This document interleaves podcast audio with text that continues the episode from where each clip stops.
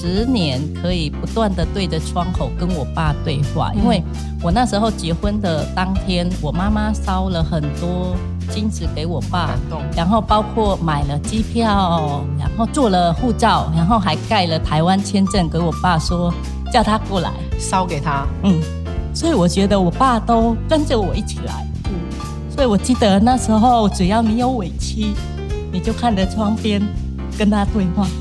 最终不是语言，最终是你的能量跟你的知识要足够去支撑你走出来。欢迎收听袋鼠酷妈咪陪你聊，我是硕芳，不止陪你聊育儿，还分享勇敢妈咪和勇敢女生们那些内心说不出的大小故事。Keep going, keep fighting，相信自己，勇敢前进。Hello，听众朋友们，大家好，我是袋鼠酷妈咪陪你聊主持人硕芳，也是一千两百三十五克的早产儿袋鼠妈妈。欢迎本周又在空中相会了。我们今天要来聊什么呢？今天到了我们的勇敢女生特辑时间。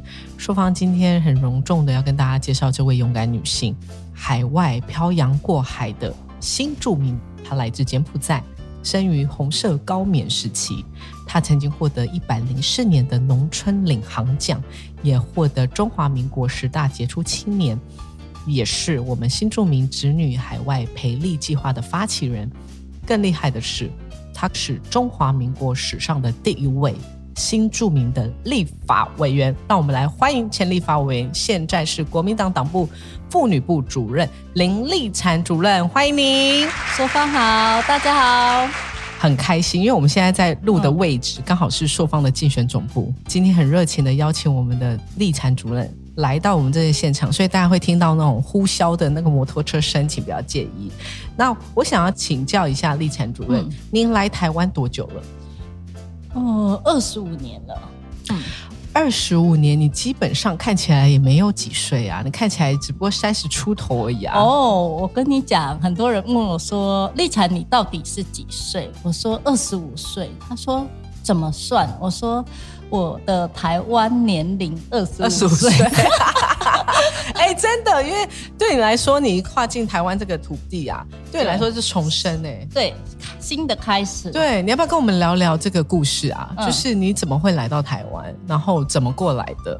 早期在二十几年前的台湾，因为南向，还有早期的开放两岸探亲，所以呢，有了所谓的跨国婚姻跟两岸婚姻。对，那因为开放了商人交流，所以呢，会有了婚姻。那这个婚姻也是因为有很多很多的媒人商业化之后。那会，比如说，大家如果很年纪有一点点的时候，你会发现电线杆啊，还是转角的墙上就会贴，呃，大陆新娘。越南新娘多少万包到好，在哪里贴？在呃墙边还是电线杆上面？你说在台湾？在台湾呢？在台湾，这个叫做行销手法。是对。那可能呃，如果我们在三十岁上下的孩子可能没记忆，可能如果四十五岁以上的可能会有这样子的印象。嗯。那我先生就看着这个三十二万包到好，就去柬埔寨相亲。嗯。嗯。他跟着相亲团去柬埔寨相亲，我记得四五个男生成团讨老婆，嗯，所以呢，我记得我先生那时候说他去五天，然后看了四天，看多少人他忘了，嗯，因为其他人都看到老婆了，只有他找不到，我不知道是太多灰体啊，还是真的找不到，所以呢，他就跟媒人说，我的缘分应该没有在柬埔寨。嗯，所以他说他要回台湾，嗯，那那时候媒人哈，就像商人一样，嗯，就拿了你的定金了，怎么可以让你回去？走呢？我又不是带你来观光旅游的。他就跟我先生说，那看最后一个，所以呢，媒人那一天晚上拼命的打电话给所有他认识的人，说你一定要帮我再找人过来相亲。其中有一个媒人是我妈妈的朋友，他就打跟我妈说，哎。我记得你家还有一个女儿呢，她已经打到已经花了，所以呢，我妈妈就说好啊，那就来我们家相亲。他们要上飞机回台湾的那一天早上，就先去我家一早，然后所有的人行李都已经搬上车，然后呢，去机场的路上就停在我家相亲。嗯，就一群男生。相亲的过程是像类似什么样？就呃，因为我也不知道什么叫相亲，反正就一群男生在我家客厅，然后那一天是假日，我在我阿妈家，我妈就叫我赶快回来，嗯，叫我去倒茶出来给人家喝，然后喝完之后进去，我妈没多久就进去跟我说要订婚了，我说哈，订婚哦。我妈速度很快，就马上打电话给我阿妈、跟我外婆、阿姨、姑姑，每一个人都有任务哦。哦，负责买水果、买喜饼，然后还要买两颗戒指，嗯，还有要借了一件洋装给我穿。所以呢，当天就直接订婚仪式拍了一张照片。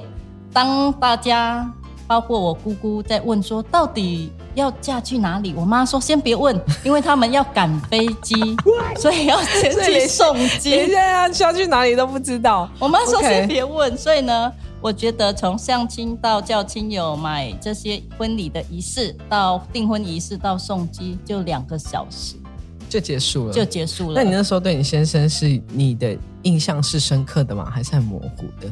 非常模糊，就是一顺风扫过去，那还来不及想说他长怎样，就要去面对一群亲戚在我们家等着问我妈到底发生什么事。那你后来嫁到台湾哪边呢？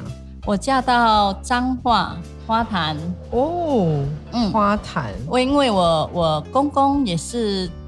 呃，也不能说嫁了，我公公就是被我婆婆遭罪到彰化。我公公是金门人，所以我常说，哎，我是金门媳妇，也是彰化媳妇。哇，所以你那时候来到台湾的时候，你会讲我们的话吗？不会，所以呢，我手语的比的蛮厉害的，因为都用笔的。我记得那时候我婆婆常常说，因为我们家的三合宴，呃，隔壁。是从泰国嫁来的，然后呢，呃，下面是大陆，上面是柬埔寨跟印尼，还有越南。所以呢，我婆婆常说，嗯，柬埔寨最乖。我问她为什么，我婆婆说，哎呀，就是原来你那时候就是听不懂，所以呢，每一次被念还是怎样，都笑笑的，点点头。那时候会有思乡的情绪吗？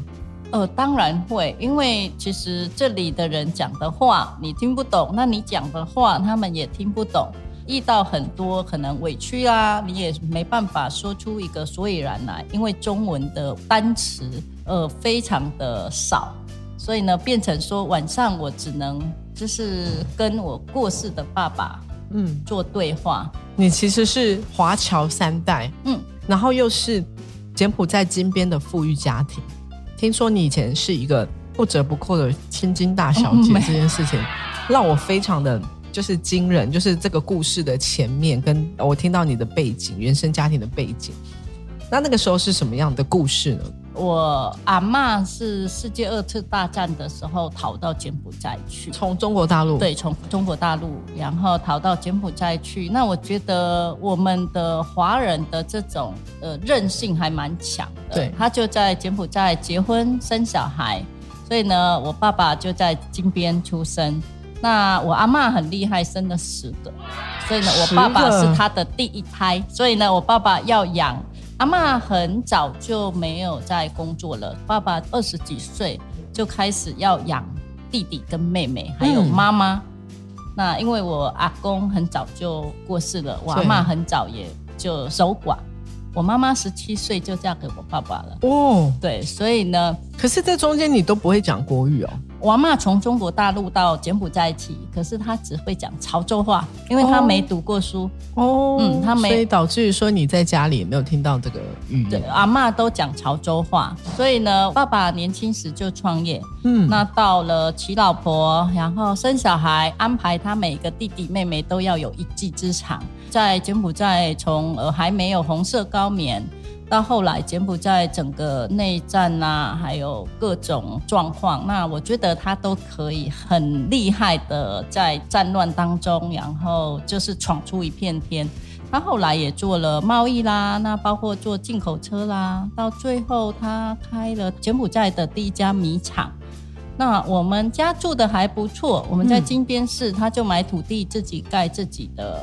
梦想的房子。我觉得到现在我们的房子都比现在的房子还好。还好。对，是是虽然它很久了，那那时候的确呃生活过着无忧无虑的生活，然后呢家里有佣人，妈妈就是也没做过任何的工作，嗯就是顾小孩子。那你在家里是排行老几啊？老三，老三。嗯，那你是第几个？你是长女吗？还是我我们家只有一个女儿，就上面两个哥哥，然后下面一个弟弟。所以呢，我妈说，因为我爸常常是唯一的女儿。对我爸常在国外呃出差，所以呢，我妈说你是你爸唯一一个出生的时候有赶回来抱，哦，对那其他都没有明珠哎对，，因为都男的，嗯，了解，唯一一。个女的，嗯，就后来发生什么事情了呢？我爸爸很四十几岁的时候就车祸走了。哦，就很突然走了。嗯。那柬埔寨其实早期对于呃存款呐、那个所有权呐、跟所谓商业很多东西，我妈妈都一概不通，也不懂，所以后来这整个可能。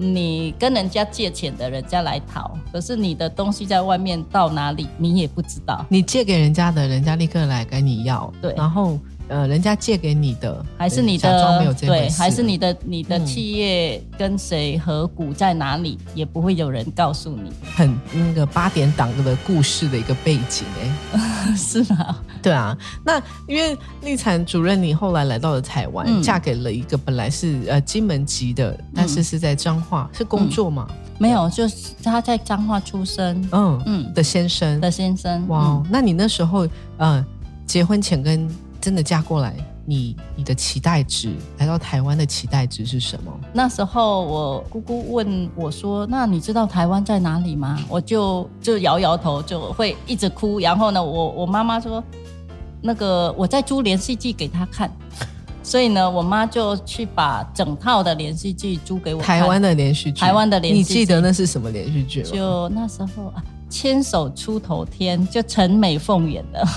陈美凤那时候还很年轻，对，很老的一部片，但她的房子都还算还不错。就是至少房子看起来是不错的。，对，然后环境都还不错。我妈就说你好好认识台湾，然后学那里的语言。嗯，可是我常到现在，我跟很多的大学生还是高中生在分享这个故事，我都跟他说：你们不要看韩剧就想嫁到韩国。对，不要想嫁给欧巴，好像路上都是欧巴。对，戏剧的环境、住家跟男主角跟你要嫁去的绝对是不一样。都是 set 好的，我们有拍过形象广告，我们知道，就是你走到哪个街道啊，都是已经对。挑过的。这样，对，立产主任，你的名字叫林丽产，所以你嗯刚才说你有一个有绰号叫产宝宝，嗯。嗯，为什么呢？早期的产是女字旁的产，嗯。不是从字旁。千里共婵娟的婵对、我那时候嫁来没多久，我阿妈就知道我的名字被改成就是虫字旁的产，我妈就很生气。我阿嬷是呃华人潮州人，所以她就说：“厚厚姐早音啊，睡睡姐早音啊，那也变这几家糖了。”所以她就很生气，她说：“你给我改回来。那时候我就跟我阿嬷说，因为我们早期嫁到台湾半年一定要回去一次，这是规定的。这是你规定？呃，政府规定的，就是你没有就是你进来的时候叫做停留签证。嗯那确定你在这里生活之后，再出境再回来才能办居留签证。嗯本来是停留，那后来才能改居住，居留可以办到三年。所以我要回去的时候，我跟阿妈说，那不然安内啦，我就是回去完之后回来再改。嗯，对，再改掉那个虫字旁。那因为我那时候回去，其实柬埔寨没有直航台湾，嗯你不是转泰国就是转越南。哦我那时候是，转越南，嗯那转越南有遇到一个，就是可能我们要。就是转机等待了两个多钟头，要到我们的时间到的时候，要上飞机的时候，就被一群官员，他们可能赶着要坐大飞机，对所以呢，就就把我们几个的位置就让给他，嗯我们都通关进去了。他说不行，你你就排了一台二十人坐的那种大风扇的飞机载我们。嗯，对，那所以是被改到其他的小飞机对小飞机去，所以呢，那后来同时上呃飞，然后呢落地的时候，大飞机就撞到椰子树炸掉了。哈，对，在空中爆炸。我们那一台就落地之后，然后呢，那个巴士就赶快来接我们走。因为在机场，那柬埔寨机场都是下楼梯的。我们那边以前啊，那现在才会有空调，走那个空道了。哦所以意思说你的人生很八点档，你还是那个那个空难的那个的幸运者。也也也是，我觉得是感恩呐。后来我阿妈她就说啊。这只蝉有翅膀，所以呢就不用改了。哦，幸运名字，对，他就说就不用改了。我觉得是感恩呐，那或许是要让你来做多做一点社会服务的事吧。后来你是怎么去走到这个从政的道路？可以跟我们听众分享一下吗？其实从来都不是呃，我可以安排的。踏出来是因为我带着小孩子打预防针，都会遇到打预防针那个护士啊，护士姐姐，护士姐姐，对 对，年轻的护士姐姐。那她他们那时候就是你的护士，如果有美容丙级的证照，就可以加薪。所以他们都去考美容丙级证照，嗯，那他们考试都需要模特，嗯，那我被挑去当模特，嗯，那我觉得那是一个人生踏出去的一个第一步，但那个第一步也不一定说很顺遂，就后来我就跟着去考美容丙级跟乙级，嗯，那孩子念书的时候，我就去应征洗头妹，那你那时候语言会讲吗？因为你说我台语比较好，哎，那时候已经，我的孩子已经读幼稚园了，已经来了五六年，嗯，五六年。那我孩子来第四年、五年的时候，我有去读生活适应班，就是在户政事务所读 b p m，嗯，我读了三个月，嗯的中文班，嗯，对，那三个月我常说，那三个月支撑了我，不管是硕士的逐字稿都自己打，还是。博士的访问相关的，我觉得很棒。那三个月读完了，小孩子读幼稚园，我就去考笔级以及美容的证照。那考完之后，我就觉得我应该可以自己出来赚钱，因为我都在帮我先生做五金加工。嗯，邓普雷鼠就是大台的那个孔普雷萨啦，然后要把铁钻洞啦。可是就是呃，顾小孩、煮饭、买菜、工作。但你从来没有赚过钱，所以我有很多人说：“哎，新住民来都会寄钱回去。”我说：“我妈曾经问过我说：‘哎，其他人都会寄钱，我说我没赚过钱，那怎么寄钱也没钱可以寄回去？那买菜也不用花钱，就是菜车来我就去挑一挑，我公公就去付钱。那嗯，衣服隔壁的大婶们都会送给我穿，所以我也不用买。”所以需求变得很少，所以也没有花钱。那第一次就也没有赚钱，也没有赚钱。后来又发现说，哎，我可以自己去赚钱看看。对对，才去应征洗头妹。嗯，对。那我觉得我哇，这真的很励志哎！从洗头妹开始的这一篇，打开你的人生的一个旅程，这样子。对。那你洗头妹后来做了多久啊？哦。这个我觉得，我第一间应征的是一个铁皮屋，里面有三个设计师吧。那那时候因为白艺工料没卖，所以引龙唔在我是我工啦。哦，所以我就去应征完之后，做了一个礼拜之后，设计师才跟老板娘说我是就是呃外籍配偶。嗯。那就柬埔寨嫁过来的，那我不知道为什么他们会排挤外籍配偶。那一天晚上知道之后，那一天晚上老板娘就打跟我说啊，我现在都很忙，没时间教你，你就明天来把这个礼拜的钱领一领，就不要来了。我们从来不知道，哎，为什么会这样？嗯，那我想说，那可能我没有告诉人家，因为我台语讲太好了，所以呢，又去应征了第二家。那第二家进去更小的一间，然后只有一个老板娘在两个小孩子，就家庭式的。对对，他就说啊，没关系啦，柬埔寨没关系啦，反正我我今嘛这不赢了，立得来到沙缸。那因为我有证照，其实你说要洗要吹都 OK。对，因因为我也有考美法的笔试。对，所以呢，做做一个月，我记得早上九点做到晚上九点，那薪水好像一千多块而已。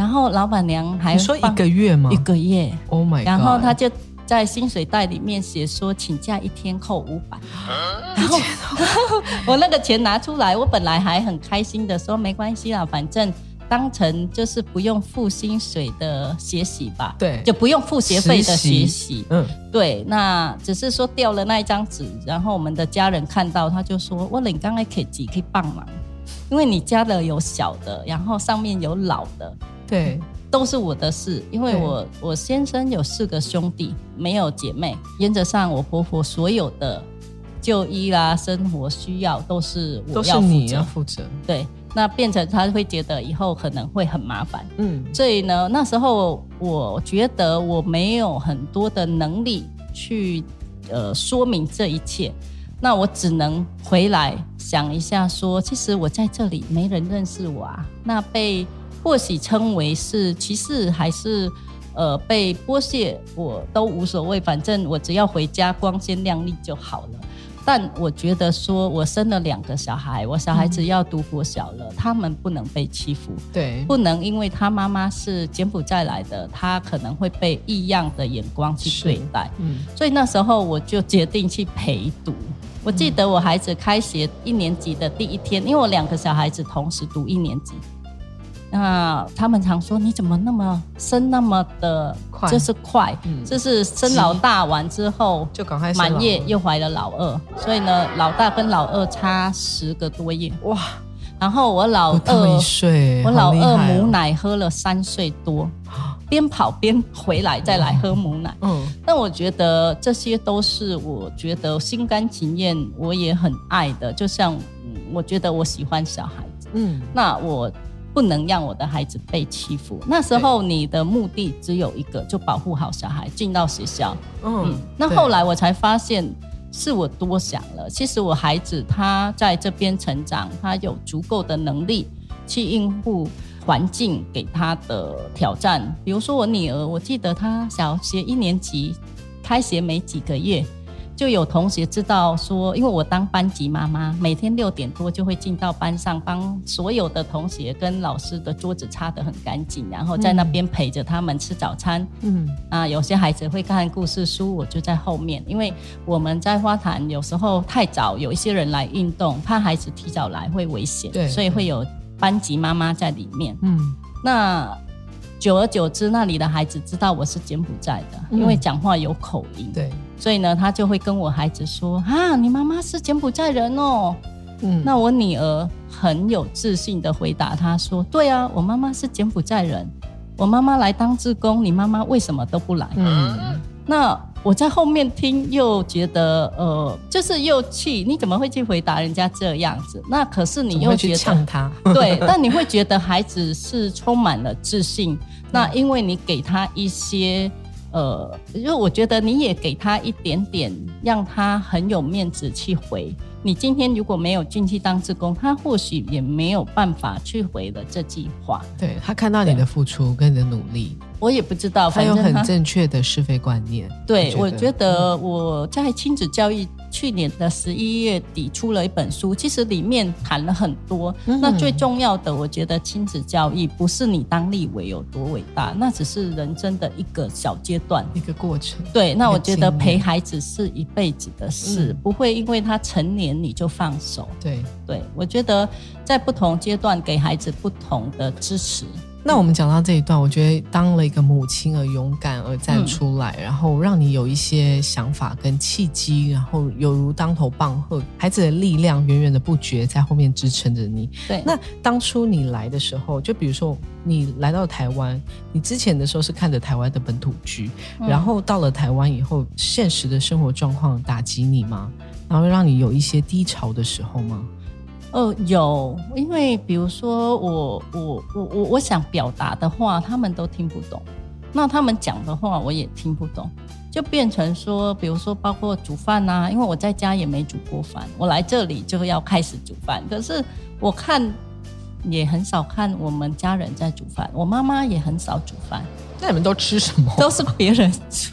哦哦，对，因为那到我爸爸过世的时候，家里还是有人帮忙。到最后，我妈觉得说她要去找工作，所以才会把我丢到我阿妈跟我阿姨家去住，就跟我阿姨的女儿一起上学，然后晚上去住我外婆家，因为外婆自己住，所以我也没有煮饭，因为阿姨家也有佣人，所以变成说我们吃啦、用啦都在阿姨家。从生活的不适应，那到语言，然后到心事，你不知道要告诉谁。我来台湾的前十年。我我白天很像做梦，然后晚上赶快睡，就感觉回到家，哦，就是回到那一个有爸爸在，然后无忧无虑，可以耍大小姐个性，然后不想吃的饭你就甩进房间，就会有人来跟你敲门，你到底要吃什么？对，但是你没有办法。对，当你的知识跟能力够的时候，你可以去论述很多事，包括刚讲的。婚姻本来就是两个家庭的事，对。那走到现代或未来的时代，可能会变成两个人的事，嗯，不一定是两个家庭。那这两个人的事，要你双方的家长都同意是你们两个人的事啊。我那时候也没有那些能力去应付自己内心的那些 OS 还是委屈等等，我觉得都没有，所以变成说我十年可以不断的对着窗口跟我爸对话，因为。我那时候结婚的当天，我妈妈烧了很多金子给我爸，然后包括买了机票，然后做了护照，然后还盖了台湾签证给我爸，说叫他过来烧给他。嗯，所以我觉得我爸都跟着我一起来。嗯，所以我记得那时候，只要你有委屈，你就看着窗边跟他对话，很感人啊。今天听到立产主任这样讲，因为说真的，嗯。嫁出去的女儿，或是呃，当成了别人的媳妇，嗯，心中都是要有一个精神上面的支持。对对，那我觉得你的父亲在你的生活中担任了这个角色，然后他一定就是很照顾你的一个人，所以才可以在你面对最困难的环境的时候，你把他啊当做一个可以对话的一个一个人一个心。对。因为可能呃，我们那时候也有邻居也有从柬埔寨嫁过来的，嗯，可是你一次的一次被可能，比如说你你把心里的委屈，可能那是情绪化的，用你自己懂的语言去传传给另外一个懂你语言的人，可是他可能会帮你的语言。转成中文去告诉你的家人，哦，那你会变成说你不断的很委屈，那对，到最后你会发现最安全、最能对话也支持你的，就只有你那个晚上窗边的爸爸。然后呢，你会发现到最后，感觉他有回应你，就是你讲完之后，他还会告诉你很多很多事。那那些告诉你的事都很正向的，然后都很。我觉得很激励的。到现在，我后来本来研究所要去读心理学，后来读了一年的心理学的书，没考上，很难很难。对，没有我，其实我是因为不知道台湾的考试方式，不然应该是会过。因为他们的那个是非题跟问答题，我把把那个答案就是考试卷，直接把答案卷填在考试卷，不是填在另外一个空白卷。所以变成说你是写错，但回到我聊的，就是为什么我读心理学的书会这么的好玩？我就觉得说它里面谈了很多，比如说我会读到一半就会笑得很开心，我就觉得就是像你经历过的事情。对，比如说像我说我爸常会跟我对话，到最后我觉得这些都是你自己在告诉你自己，只是还好这些都很正向的。就是有很多很多支撑你走到你的正面的我在给你做心灵喊话。对，我觉得应该是对。所以后来的状况是怎么样好转呢？是从透过语言上面的越来越流利嘛？你越来越能表达吗？我觉得最终不是语言，最终是你的能量跟你的知识要足够去支撑你走出来。我记得我因为就业的问题，然后呢就回到学校。进到学校的时候，跟两个非常就是活泼的孩子，然后因为我女儿算是很就是个性很外向，然后很直接的，所以呢，在国小一年级到三年级，我还可以用自修评量考卷的答案卷撕下来去教他们，就用我三个月的 b p m 的这种中文学习去教。他们的呃作业跟功课。可是有很多功课我根本也看不懂，那些数学我也看不懂。可是他问我的时候，我就说你们问那么多干嘛？订正就对了。那他常常说，那妈妈我问你们国家有教你这个吗？我说你在问。所以妈妈只会拿拿出武器而已，就是撒金啊，就拿出来，然后拿出来之后，他们两个就闭嘴。我当然没有打过他们，可是那个武器偶尔拿出来喝足一下，可是那个武器没办法去阻挡他对你不会中文、不会交作业的一个理由。所以呢，我记得每一次他问我，我就会很生气。那就这样，呃，其实你心里也在气你自己不懂。对我也不懂，我真的我觉得你在气的是自己。所以呢，后来孩子的求知欲。对，很强，一直增长，很正常的。对，而且一个不懂的妈妈告诉他照剂要订正，他会觉得照剂为什么要订正？嗯，对，因为跟答案件的照剂不一定要一样。可是一个没有经过台湾的基本教育的妈妈告诉我照剂要订正，原则上我的生活就是孩子煮饭、工作，就是家里就。公公或婆婆，有一次我煮完饭进来，然后呢，他们两个就在房间写作业，然后在窗边，弟弟的课本已经被妈妈擦到破掉了，一直哭，那个眼泪。滴到课本上面，然后破掉了。然后姐姐就安慰弟弟说：“不要哭，不要理他。他们国家没教他中文，以后姐姐教你。”哇，好厉害哦！所以呢，你的女儿是一个很强。可是，一般的家长听到你会选择怎样？我我我我常常说，有些家长可能选择说：“哎，就是把这个教孩子作业的功课，把自己是就是新住民的身份。”然后呢，丢给爸爸去教，对，还是丢给安庆班去教？那我可能也蛮幼稚的，我就门一打开就进去跟他吵架，我说谁说我不会的？他说：“那你教看看呢？”我就说：“我读给你看。”所以因为这样子，我才去念了大学。哦，其实我在柬埔寨根本不念书。我妈常说：“你如果考试及格，我会放烟火。”嗯，可是我发现，我从在柬埔寨就读到后来，我妈把我叫出来，我妈妈都没有放过烟火。我考试很少有及格过，所以来到台湾之后呢，才去念书。我从来。没有想过我可以念大学。我在台湾念美容系，嗯，对。后来我才发现美容系没教中文，都教技术的，对，技术都教技术。所以呢，我后来因为读了美容系，才真正知道什么叫做无私奉献的志愿服务。就是我们会到，比如说巴巴风灾还是莫拉克风灾，进到偏乡去跟原住民嗯的长辈们，就是理理发，然后帮他们。按摩，嗯，然后聊聊这些东西都是没有任何的回报。进去偏乡就开始接触了很多志愿服务的工作，是。所以我大二的时候又跳到静宜大学去修那个儿少福利哦，所以我去修社工。那大学修完，我在台湾读了三所大学，四个科系不一样，然后五种专业。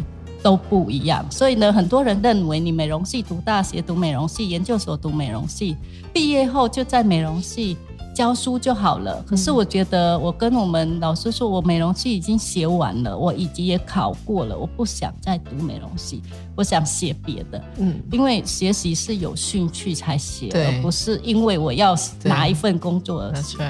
你来到台湾虽然是二十出头，但是对你来说是一个人生的一个新的开始，新的牙床，扩展你想要重新学的知识。我们其实要鼓励年轻人，就是不要因为读书而读书。那刚拉到说为什么会从政，其实因为做了很多社会服务之后，我进到了一个荒废很久的社区，所以呢，那个社区那时候报纸写说它是所谓的蚊子馆。报纸社区还是鬼社区？文哲馆是已经关了六七年，没有人去的。那唯一会有人去的，就是投票的时候，因为它是投开票所。那那个投开票所，每一次要投票的时候，就会去换报纸，因为整个窗户的玻璃破几个洞，破几个洞都没有完全破，偶尔还会掉玻璃下来。那要投票的时候，那个。就是工作人员会去换上一次投票的报纸，换成新的，因为已经发黄了。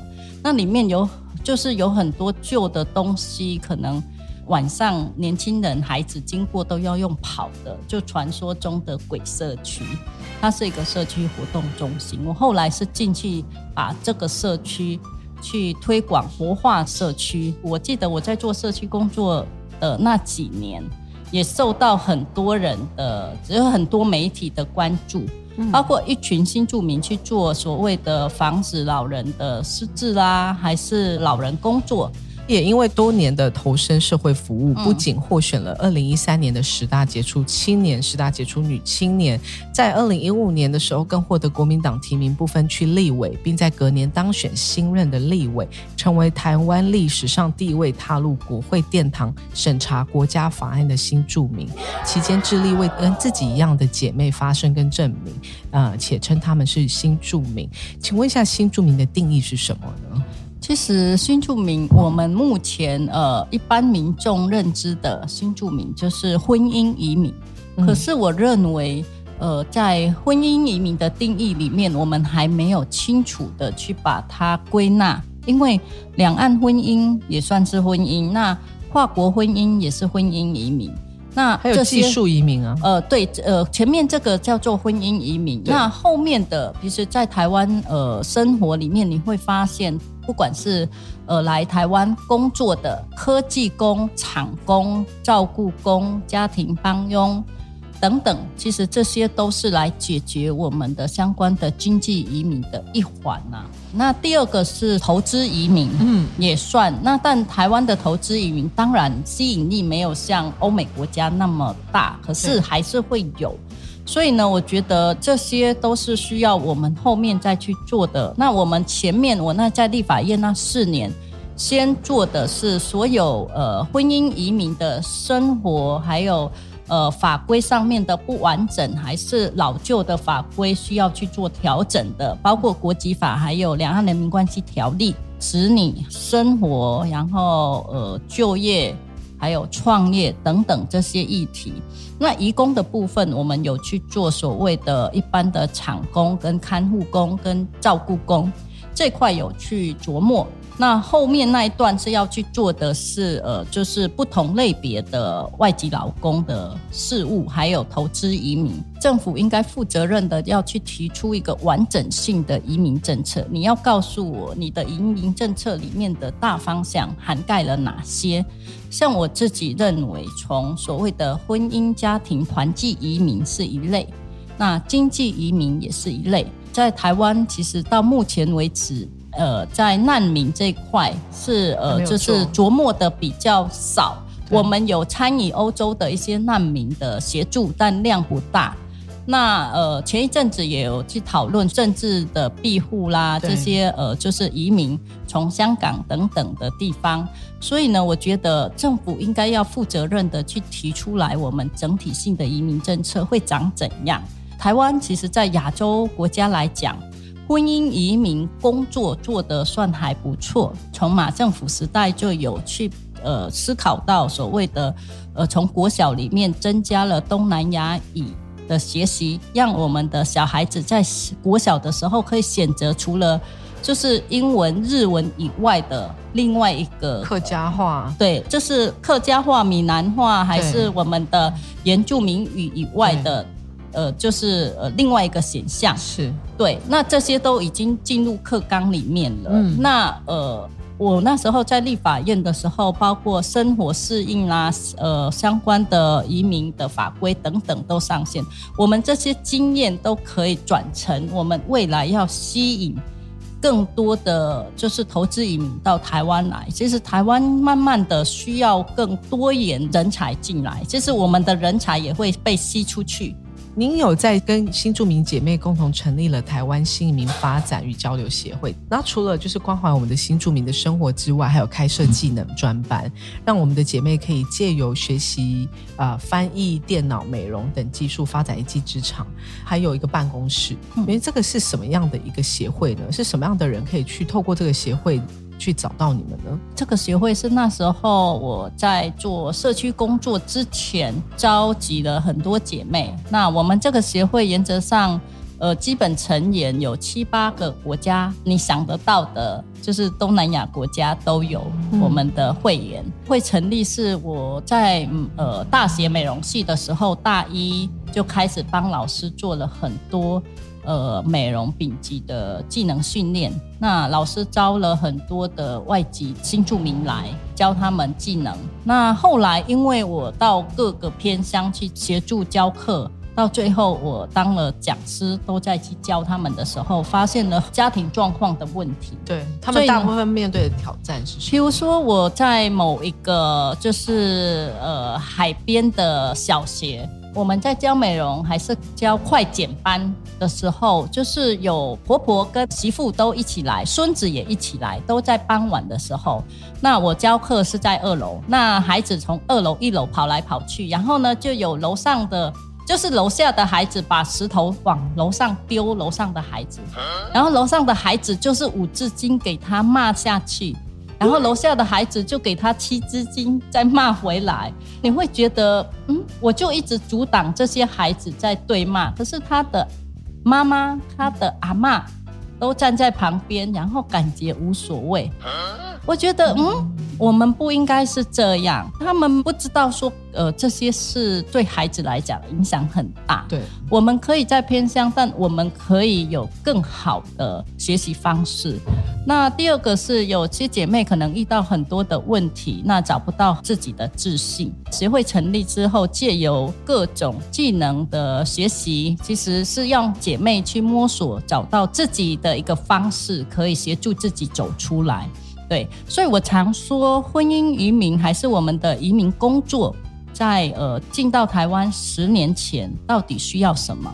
到二十年需要什么？嗯，到第三十年他需要什么？他永远不是只有早期我们在做的技能，因为协会成立蛮久了，现在相关的移民照顾政策已经走到一定的阶段，那我们下一个阶段是需要做什么？我们应该是需要跟着。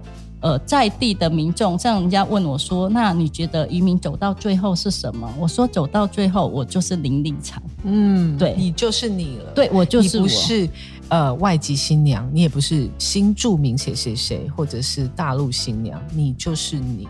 对，但这个需要一段路，它不可能马上就像二十五年前的那个样子。如果你不努力。去把它所谓的淡化标签、翻转标签，它不会走到今天。所以这个移民工作，它不断的在做一个呃转变跟对话。然后移民工作不是只有跟移民做，我们是全民都一起做，因为我们是生活在这里，你不能关起门来自己喊。对，自己喊得很高兴，可是外面的人还是把 还是把那个标签贴得死死的。对，所以我想要问丽婵姐，就是对新住民来说，他们面临最大的挑战是什么呢？我觉得是自己吧。嗯，怎么说？因为像我刚前面讲的，其实我们做了很多的呃技能啦，还是培训啦，还是就是充钱他们。其实我们做了很多，就是让他自己有能力去面对很多的。外在给他的问题，其实他的挑战就是这样，包括说，但是你自己不走出来，你也没有用，你不去学习，然后你不去增长你的知识，不去捍卫你自己，或是捍卫你的家人，你永远就是窝在那边，就被被剥削，是被利用、被定义这样。对，只是不是每一个人要走出来是这么容易，所以我们才会用不同的方式跟路径进去做。包括说，我记得国籍法我在修的时候，主要就是很多的新住民可能被剥夺国籍，那他变成说放弃了国籍之后，来到台湾办国籍的时候办不过，所以呢，呃，我们必须要让他先就是确定可以取得中华民国国籍，再去放弃他原有的国籍，这个是条文的第一个重要。第二个是呃，我们希望说，就是不是因为有钱人才有婚姻家庭的权益，所以呢，我们就废除掉财力证明。我们觉得说，就是我的老婆能不能拿中华民国国籍，是要看我的存款有多少。我觉得这是非常没有人权的。对。那第三个，我们去拿掉的是所谓的七十二个小时的学习，就是姐妹可能要取得中华民国国籍，必须要先上课还是呃学一些其他的技能，要累积满七十二个小时才是呃所谓的申请的资格。这个议题在讨论的时候，很多姐妹就是写信给我们，包括团体，她觉得这七十二个小时可以让她出来。就是可能你你你要走出来学习很容易，对，可是有些人不容易。那因为有政策在那里，他就是一定走出来，他一定要出来这件事。所以我们本来认为的限制，原来是一个窗口，所以那时候这一块没有拿掉，是因为呃姐妹不断的澄清。所以你会发现，说我要帮你放宽，结果他希望你这一块不要放宽，嗯，他想要多学习东西，这也是我觉得我在推动呃修法的过程的一个经验，也是一个学习。经历了这么多事情，然后也在新住民这一块付出了这么多的呃努力。那您现在也担任过立委这个角色，嗯，那在家庭你的角色是什么呢？你的先生在你生命中担任一个什么样的角色？呃，我觉得从早期在做社区工作的时候，会去那个社区，也是他会觉得说，因为那个社区早期他鼓励你出来吗？其实他会觉得你你你。不要出来好了，所以他才会叫你去做一个根本没办法改变的社区，他认为是没办法做的，你一个人去做看看嘛。嗯，所以呢，他就是就是拐你去做那里，对，让你放弃了做社会服务的这种动力吧，就挑战。那我觉得说，哎。这个挑战我们就跨过去了。那到最后，他包括说念大学完之后，我要念研究所，他会觉得大学就好了，干嘛还要念研究所？那当你有足够的智慧跟沟通能力的时候，你可以去为自己争取你自己想要的东西。那包括我说，就是我读书我自己会付钱，我会想办法付钱，这很重要。有经济能力是一个勇敢的女生跨出去的第一步。对，所以我常鼓励现在的女生，包括不管是呃跨国婚姻还是在台湾的女生，不要想说，哎，我们就是很相爱，就是依赖他养，其实。经济不要再做这个梦了。对，我觉得经济独立非常重要。对对，自己出来赚钱，去培养自己的未来，自己去让自己的教育能力更提升，这也是一个非常开心跟很舒服的一个感觉。对，所以我们在做新住民工作的时候，其实在我早期呃推动的这群人来台湾二十年后，他们需要什么，我们也不断的在办对话。其实我到卸任立委之后，我还是每年巡回座谈，还是会办。嗯，那到现在进到国民党党部当妇女部主任，那新住民工作也在我们妇女部底下，所以我还是办巡回座谈。很多人说，哎，是不是接近选举才要办？我说，其实没有直接性跟选举有关。我们本来就是希望去倾听，呃，新住民他的需求，这也是我们收集。呃，讯息跟政策修动修整的一个。呃，就是一个管道之一而已，它不是全部。对，因为说方要提起来，我为什么会认识立产主任？是因为立产主任主动邀约，在这次的参选，我身为国民党的候选人，他邀约我去参加他的一个呃，有点像是线上直播的一个节目，女权女权发声筒，然后就很可爱，然后我就完全被你的个人特色给震惊住了。你是一个很开朗，然后。很正向的一个人，然后会让人家觉得说跟你在一起相处很舒服。嗯，然后我真的要不是今天做访谈才了解啊，原来这之前的故事这么的多。二十五年真的是一个，嗯，你不要说二十五年从柬埔寨过来了，在台湾在婚姻中能够二十五年的人都非常值得大家敬重跟鼓掌，你知道吗？鼓掌。其实我前一阵子去一个大学演讲，我说年轻人，你们现在谈恋爱哦，可能从大学谈到出社会。谈了十年的恋爱，有些结婚之后两年就离婚了。我说我这个两个小时的婚姻移民，一根动力叫我当，李长 还在维持住。对啊，你要跟我们分享一下，我们听众很多是刚进入婚姻跟想要进入婚姻的，你有没有什么 pebble 跟我们分享维持婚姻？而且很多人都劝我说，朔方不要出来从政。你有婚姻，婚姻不适合从政的女性要看呐，哈，因为我觉得说都是经由沟通啦，都是经由沟通。那有很多经历，其实没办法，呃，就是每一个人去 copy。但我觉得有些经历，其实你经历过之后，你就会知道。但我总觉得每一个挫折，一定要在那个挫折里面拿到一个东西是可以拿走的，不然你在挫折里面已经很痛了，可是你不能学不到东西啊，一定要拿走一样东西。对，对我觉得我完全认同你这一点。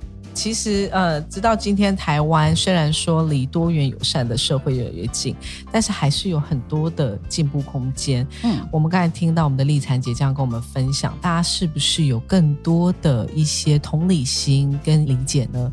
我们现在目前桃园的新住民人口约六万三千人左右，是在全国的第四位，仅次于我们的台北、高雄、新北。新住民的子女就读国中、国小人数达到一万六千三百多人，人数高居全国。的第二位是桃园，是非常重要的族群。受访也相对非常重视我们的新住民，包括了我们的新住民的族群跟我们的生长族群。受访相信，一个更友善多元的桃园，应该有能力听见、更包容我们多元需求的声音。很开心可以请到我们的丽产姐，我们的产宝宝。啊，聊有关于新住民的看法，新住民面临的挑战跟未来。今天双方跟你请益，未来双方可以在在议会上为我们的新住民姐妹做什么样的发声呢？其实我觉得，在呃呃很多的大的政策，可能需要中央政府去修订，它才能去完成。但有很多地方的议题，其实是可以做的。包括说，我们看从早期呃婚姻移民大量的移入台湾的那个时期已经过了，对，近几十年来都是其实移进来的人口是减少的。第二个是有很多呃姐妹其实都已经落地生根了，所以我觉得很多可能在呃自己开商店啦，对，自己可以孩子长大以后。对孩子长大以后，我们常说进来的前阶段叫做适应学习阶段，那再来孩子生出来之后，就学习如何当妈妈的阶段。嗯，那孩子已经高中、大学毕业之后，就是自我阶段，你如何找回你自己？不管是经济独立，还是自我休闲娱乐，还是需要的。那从经济面上可以去协助的，包括有开餐饮馆的，比如说像越南呃美食，还是印尼美食、东南亚食物的这些店，其实有姐有些姐妹不知道该怎么去申请银灯，然后她没有办法开所谓的呃，就是收据还是免免免用统一发票、统一发票等等这些，对，因为我可以为他们做服务，对，因为。我早期在呃高雄市政府待过，我们有做过这方面的协助，因为他们我们很想要去尝试他们的食物，可是呢，因为我的会议里面就必须要收寄，可是他拿不出收寄来。对，那我们不希望他去跟人家买收记，我觉得应该要协助他完成这些设备。那第二个是有些姐妹对台湾的所谓的消防不是很熟悉，所以我早早些时间有就争取到一些助警器，协助开店的姐妹可以去用。当然它不是商业用的，可是至少都可以去协助她，不然他们对于这种呃环境的安全，我们希望协助他去呃呃就是去把它完整。第三个有些店可能会需要整修啦，他不知道怎么贷款。我们那时候也协助他们贷款，还有商业推广他们的商品。我们把整条的有新著名的商店的做成折页，那帮他去做推广。这些是呃他在所谓的呃经济独立的路途当中要做的。第二个是很多早期进来的婚姻移民已经老年化了，对。那他的老年生活该怎么办？其实呃，包括共老议题，我们也一直在聊。因为你让他可以自主，然后讨论自己的老年化的生活，其实可以减少很多可能已经发生的状况，之后再来做后面的救助。地方政府这一块是可以去做的，不管是在教育方面，新著名的第二代。在教育，然后在于新住民的生计、他的事业、养老生活，让我更了解，知道有一个大方向，我们要怎么样提出相关议题的呃这些政策。那我想要问一下，身为一个勇敢女生的你，对勇敢女生的定义跟看法是什么呢？我也不知道该怎么去定义它。只是说面对问题的时候，我觉得呃不会闪，也不会呃就是找理由给自己躲避，就是迎接问题，面对它，然后解决它，击破它，击破它，然后呃不要忘记在这个问题里面拿走你该拿走的东西。嗯，理解。感谢你今天跟我们分享，请问你是今天第一次录 podcast 吗？对，真的献给你你的。你的办公室那个东西都很很完整，对，可以来录一下。谢谢，我们好有荣幸，今天可以邀请到我们的立产姐、立产主任。美好的时间总是过得很快，虽然我觉得还好多东西、好多宝可以给你挖，因为真的一个这么勇敢的女生漂洋过海来到了台湾，很棒的故事，直接的面对，让你变成一个更强大的人。最后，希望未来在不管在新住民的议题，或是我们新住民的女性，我们的朋友们，我们的孩子们，都可以朝着正面的光走去，然后一直不断的，我相信台湾未来会更好，我们的孩子们会更好。我们一起来为自己的生活打气吧！Keep going，Keep fighting，相信自己，勇敢前进。我是林立婵，今天感谢你收听，喜欢我们今天的聊天故事吗？欢迎订阅袋鼠酷妈咪陪你聊，也欢迎您和我们留言聊聊收听的感想，让我们一起关注袋鼠酷妈咪。陪你聊。谢谢我们的立产主任，也感谢你今天的莅临，也来到了寿方的竞选总部。有你的加持，寿方会更努力，为我们的孩子勇敢，为我们的桃园发声。那我们要先说阿坤，阿坤，拜拜喽，谢谢，拜拜，阿坤，下次再见，拜拜。本集节目由耀登丙南文教协会支持录制。耀登丙南文教协会从文化、教育及艺术三大方面。积极落实，用爱与社会携手共好。我们想透过与大家分享正面能量，以更多实际行动回馈台湾在地，用爱与关怀打造共好社会。